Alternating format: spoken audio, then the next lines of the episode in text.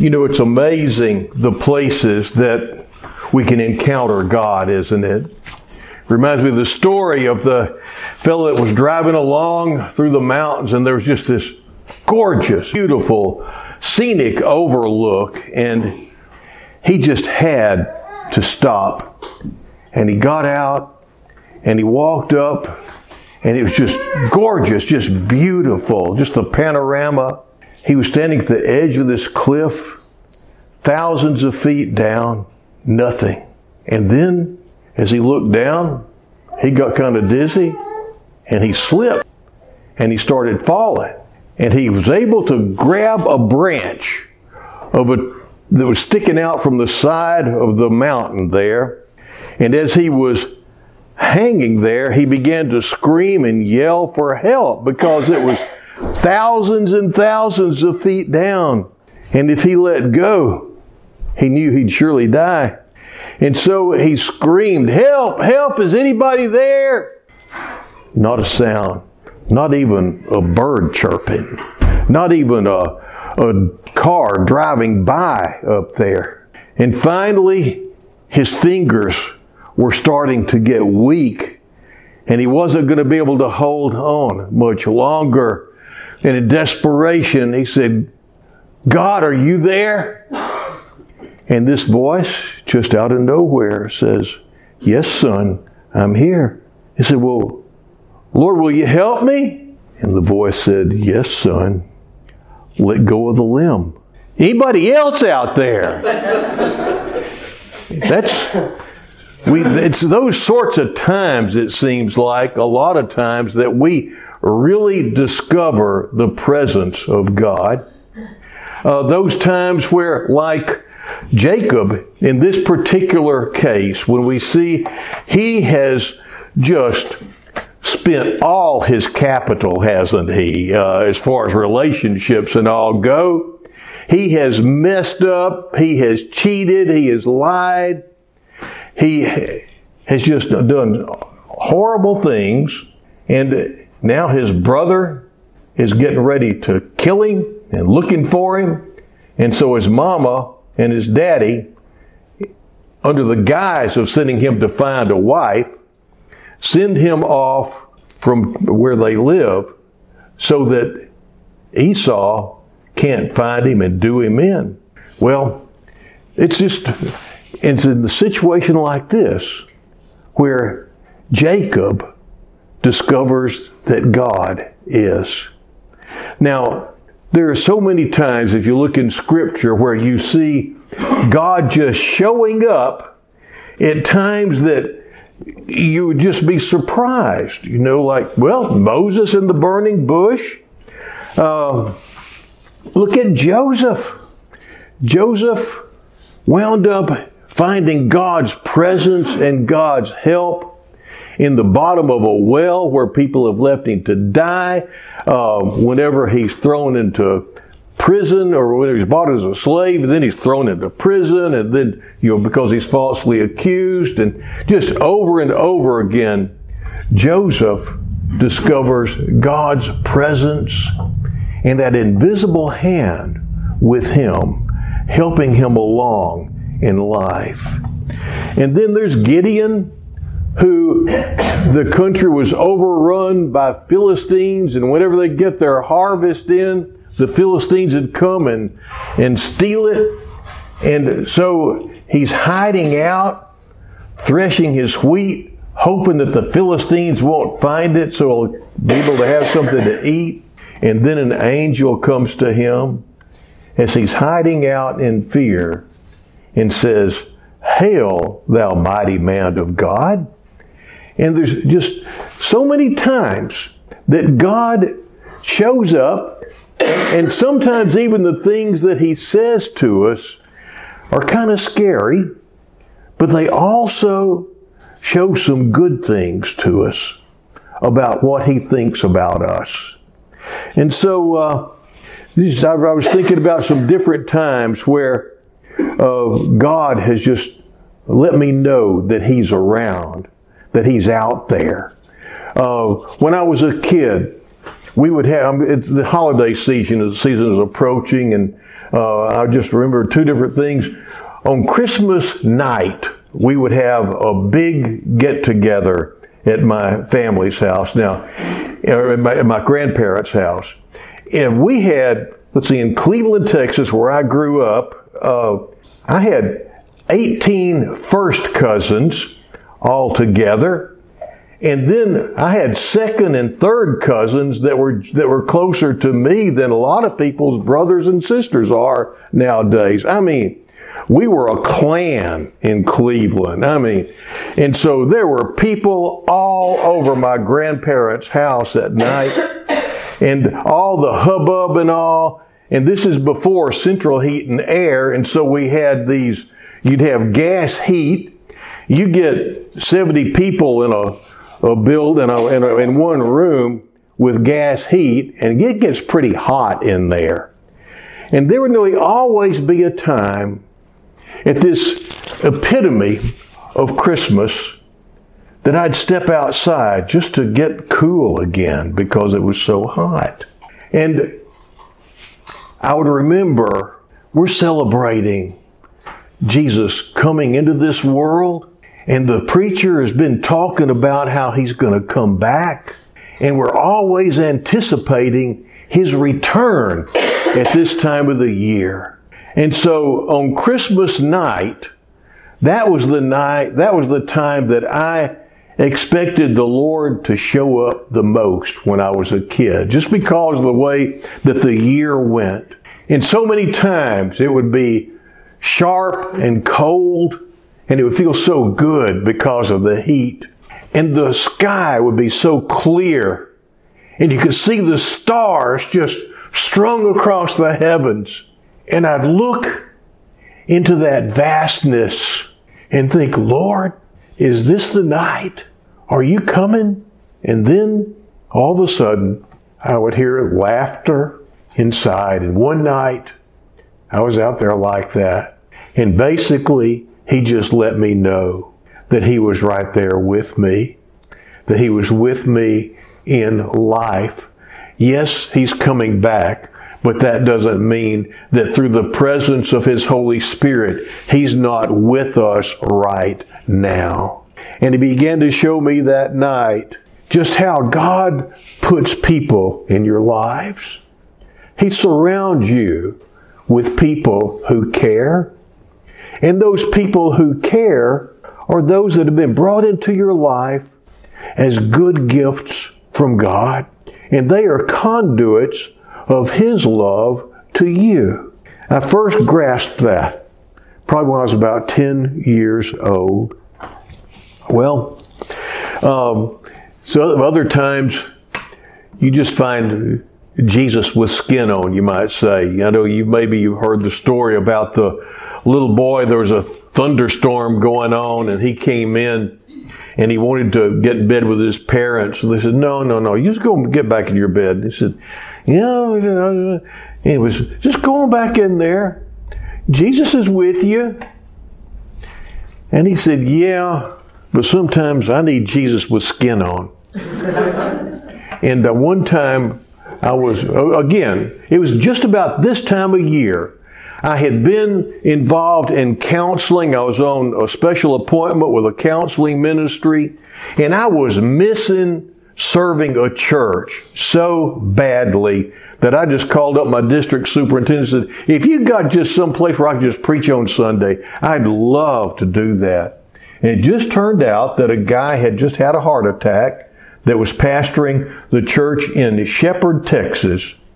And Shepherd's 12 miles the other side of Cleveland. Now, I was living in Spring at the time, so it was 60 miles from my house to the church in Shepherd. But I jumped on it. And uh, I uh, was coming back from so just I'd accepted this appointment. I hadn't made my first trip out there. I had met the current pastor one time, and as I was coming down, let's see, I think it's 19, uh, Farmer Market, right, 1960. All of a sudden, my car started overheating. And I pulled over on the side of the road and looked. and I had a just a small hole in my radiator. I knew if I could get just about probably five more miles to my house.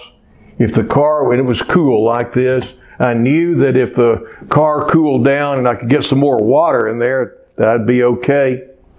And you know, I didn't have anything in the car to hold water. And I started looking around. There's water in the ditches. And I thought, well, this is going to do.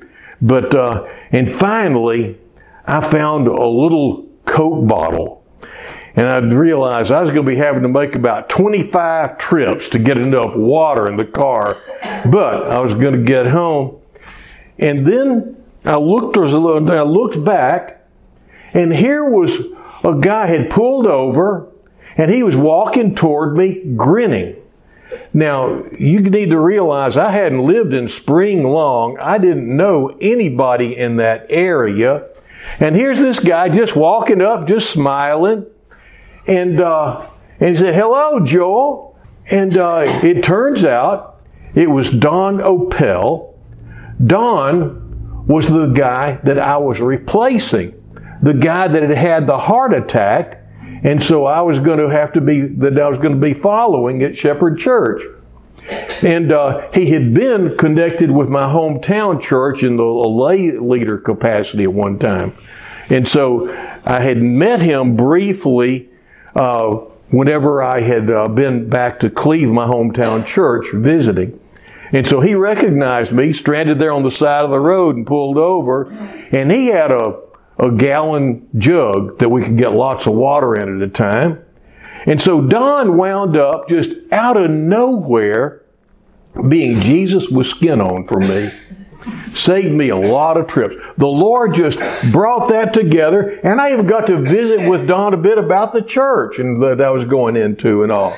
You know, that's just what they call a God incident.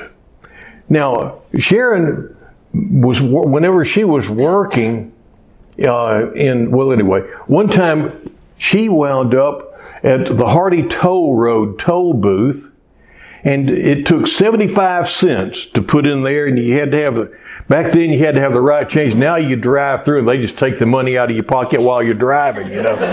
but, uh, back then, you, you had to stop and put the coins in, you know. And, uh, so she had pulled up there and she had found, she had 75 cents and she put, tossed them in there and one of them went around and jumped out and just rolled off down. there. She had no more quarters. The gate was down and it wasn't going to go up till it got another quarter. And she's there just, what am I going to do? And as she's even thinking that thought, this young man comes just walking from the other direction. He comes walking from several lanes over. He just walks up to her and smiles and says, Do you need this? and handed her one quarter. And then he just walked on off. She is convinced that he was an angel. And uh, the Lord just knew who to send at just the right time, or he sent somebody. Sharon's very special. He takes good care of her. So uh, anyway, so that that took place, and so there there's just all the time you'll find God encounters, and sometimes you may not even realize that they're happening. Now, today's story, Jacob was in a strange place to meet God, wasn't he? He had, uh, you, you, whenever you think about drawing close to God, you think about having encounters with God at church retreats or revival meetings or in an expiring church service. You might find him when you're serving him uh, in a special way. But Jacob had been doing just the opposite, as we mentioned earlier. He had cheated his brother out of his birthright, and then he deceived his father into giving him his blessing as well. And this is why, and then Anyway, this is why he was so upset. And so here he was, he was a fugitive on the run, and he's there at night. He's in the wilderness. He's in the wilderness, And in the wilderness back then, that's where people in Jacob's time thought that demons dwelt. That your God, no matter who your God was, He was with you in your village, in your community, where your family was. Well, that's where God was. And the wilderness was full of scary, evil beings. And Jacob was right in the middle of it, and it was really dark. And the only thing he had to lay his head on that night was a rock. You heard the Hard Rock Hotel, it was a Hard Rock Cafe. Well, he had he was in the Hard Rock Hotel that night. A miserable situation, laying there with his head on a rock for a pillow, doing a life review of just how rotten he was and how even the things that he had cheated and strived to get, he couldn't even claim because he was having to stay away from his home because of his brother. So all that he had worked for so hard in his deceptive ways was doing him no good at all. He was at a place of utter failure. Many times, people call that bottoming out. And whenever you bottom out, when you're at the end of your rope and you've tied about six knots in it and you're hanging on and your fingers are getting weak, that's where you meet God. That was Jacob's situation. And as he slept, God gave him a very real dream. And no matter how it is that God approaches you, there's just a sense of His presence that comes with it. And whenever he woke up from this dream where it was angels ascending and descending from heaven on a stairway, he knew that God was with him. In fact, God spoke to him, as you heard uh, in the scripture reading this morning, and let him know that even the things that he had cheated to get, God wanted him to have them. He was going to have them one way or the other. He didn't have to cheat to get them because God had predicted that he would have those things even before he was born. And yet, he had done horrible things, treated people badly, and still God blessed him. It's so good to know that no matter how bad you can be, God still loves you and He still wants to bless you. And it's so wonderful that in an instant, what can be the worst moment in your life can all of a sudden become the best moment for the rest of your life. And all of a sudden, everything is okay. Nothing physically has changed, but God has changed everything. That's just the way that God works. Now, God told Jacob some things that night, and I want to share those things with you just very quickly. First of all, he said, I am their God. Talking about being the God of Abraham and the God of Isaac. Now, this is an important starting point for Jacob, uh, though this is the first time that he met God personally. He had heard about God. How could he not have heard about God growing up with Isaac and Rebekah and Abraham and Sarah? Can you just imagine some of the family get togethers that they had? You know, back then before TV and uh, cell phones and all, where everybody just is like this. One of the things that we would do whenever families got together is we'd tell stories. And we'd ask people, we'd ask our aunts and uncles, we'd get them to repeat the stories because they were so much fun to hear. And you can almost hear uh, Isaac saying, or, or Jacob saying to Isaac, Daddy, Tell me again the story when granddad was about to sacrifice you out of obedience to God and a voice from heaven stopped him.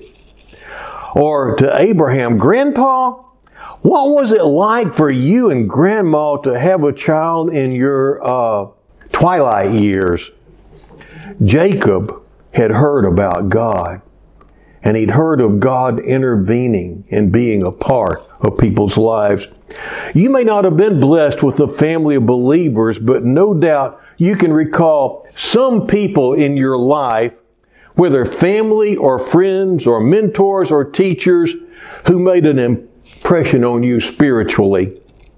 For some of you, that's how you came to the Lord.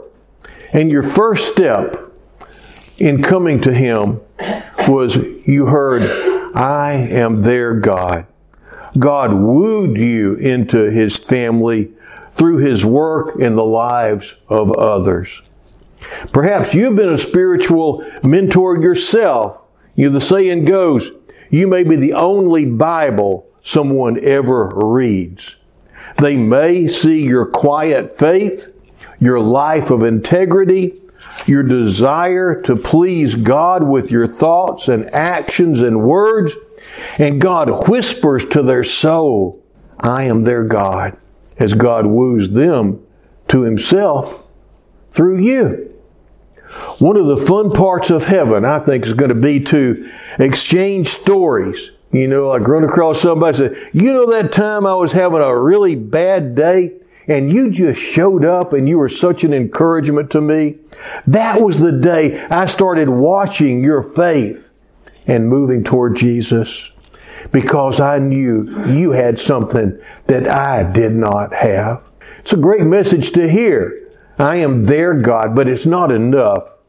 Jacob also needed to hear a second message, which was basically, I am your God. The saying is true. God doesn't have any grandchildren, just children.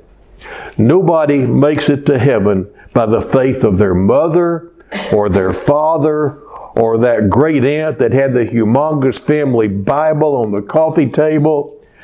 As wonderful as it may be to have a spiritual heritage, it's not enough. You need to be able to hear what Jacob heard. I am your God. Jacob was running from his problems when God met him on the run. He never anticipated a holy encounter. If anything, maybe he expected a holy scolding from God. But instead of guilt, he found grace. Instead of condemnation, he found compassion. As he received the promise God made long ago to his fa- grandfather and to his father, God told him, I will give you and your descendants the land on which you are lying. Your descendants will be like the dust of the earth. And you will spread out to the west and to the east and the north and the south. All peoples on earth will be blessed through your and your offspring. Now that's grace. Grace is when you get what you don't deserve. He's, I mean, Jacob didn't deserve that but God gave him grace. Has God whispered into your soul, I am your God? Not your wife's God, or your parents' God, or your friend's God, or your son or your daughter's God, but your God? And then Jacob, on the run, desperately needed to hear one more thing from God. You and I do as well. God told Jacob, I am with you. In verse 15, the Lord said, I am with you and will watch over you wherever you go. And I will bring you back to this land. I will not leave you until I have done what I have promised you. It's a beautiful assurance time uh, for Jacob. And he really needed it because, as I said, this was the wilderness and he'd found God there. We, in our psalm uh, that we read today, we hear David saying, Where can I go from your spirit? Where can I flee from your presence? If I go up to the heavens, you're there. If I make my bed in the depths, you are there. In today's story, God reassured Jacob, I am with you and I will watch out over you wherever you go. Do we need that message? I do. I need it all the time. Is God with you on those loneliest days or when a friend lets you down? Is God with you when you can't seem to lose those pounds or when that one recurring temptation is rearing its ugly head once again? Is God with you when you have to make a move in level of care? Is God there when you receive that tough diagnosis? The answer, as you look through Scripture and as you look through the lives of those who have walked with God, is yes, God is there. For Jacob, God wrapped his message up in a very cool thing, didn't he? You know, that's just it. I like that. God is cool. I think that ought to be a bumper sticker. God is cool, you know? Uh, he gave Jacob the original Stairway to Heaven long before Led Zeppelin ever made up the song. Uh, the stairway was full of angels coming down and heading back up to heaven's glories. It's like God was saying, This is my man Jacob, folks. This is Jacob. He's going to do great things even though he doesn't know it yet. Hey, everybody, everybody in heaven, come take a look at Jacob. And they just go up and down the stairs and they have a viewing of Jacob. Wow. Referring to the stairway, verse 13 says, The Lord stood above it and, uh, and he spoke from the top of the stairs to Jacob. Whenever he woke up, Jacob said, Surely the Lord is in this place. Jacob was so floored by God's presence that he renamed the place Bethel, which means house of God. It says the Lord stood there, uh, and he tells us while Jacob slept, there God was, Emmanuel, God with us. God came down the stairway to be with Jacob right where he was. And you know, this stairway is a type of Jesus. There's a separation between heaven and earth because by sin, and Jesus became the stairway to connect heaven and earth once more. In fact, Jesus later on would quote that same uh, dream to explain his mission in John 1:51 he says, "Very truly I tell you, you will see heaven open and the angels of God ascending and descending on the Son of Man." Have you ever noticed it doesn't say to the Son of Man, it says on the Son of Man? He's the stairway. He's the connection. And here it is in the book of Genesis, the first book in the Bible. And here Jesus is being depicted as the one who connects us with heaven. What message do you need to hear today? I am their God. That's a good beginning point. Uh, as you see God at work, and maybe you've seen God at work in the lives of people around you. I am your God.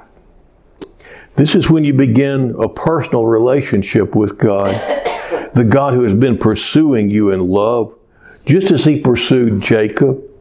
Or, I am with you.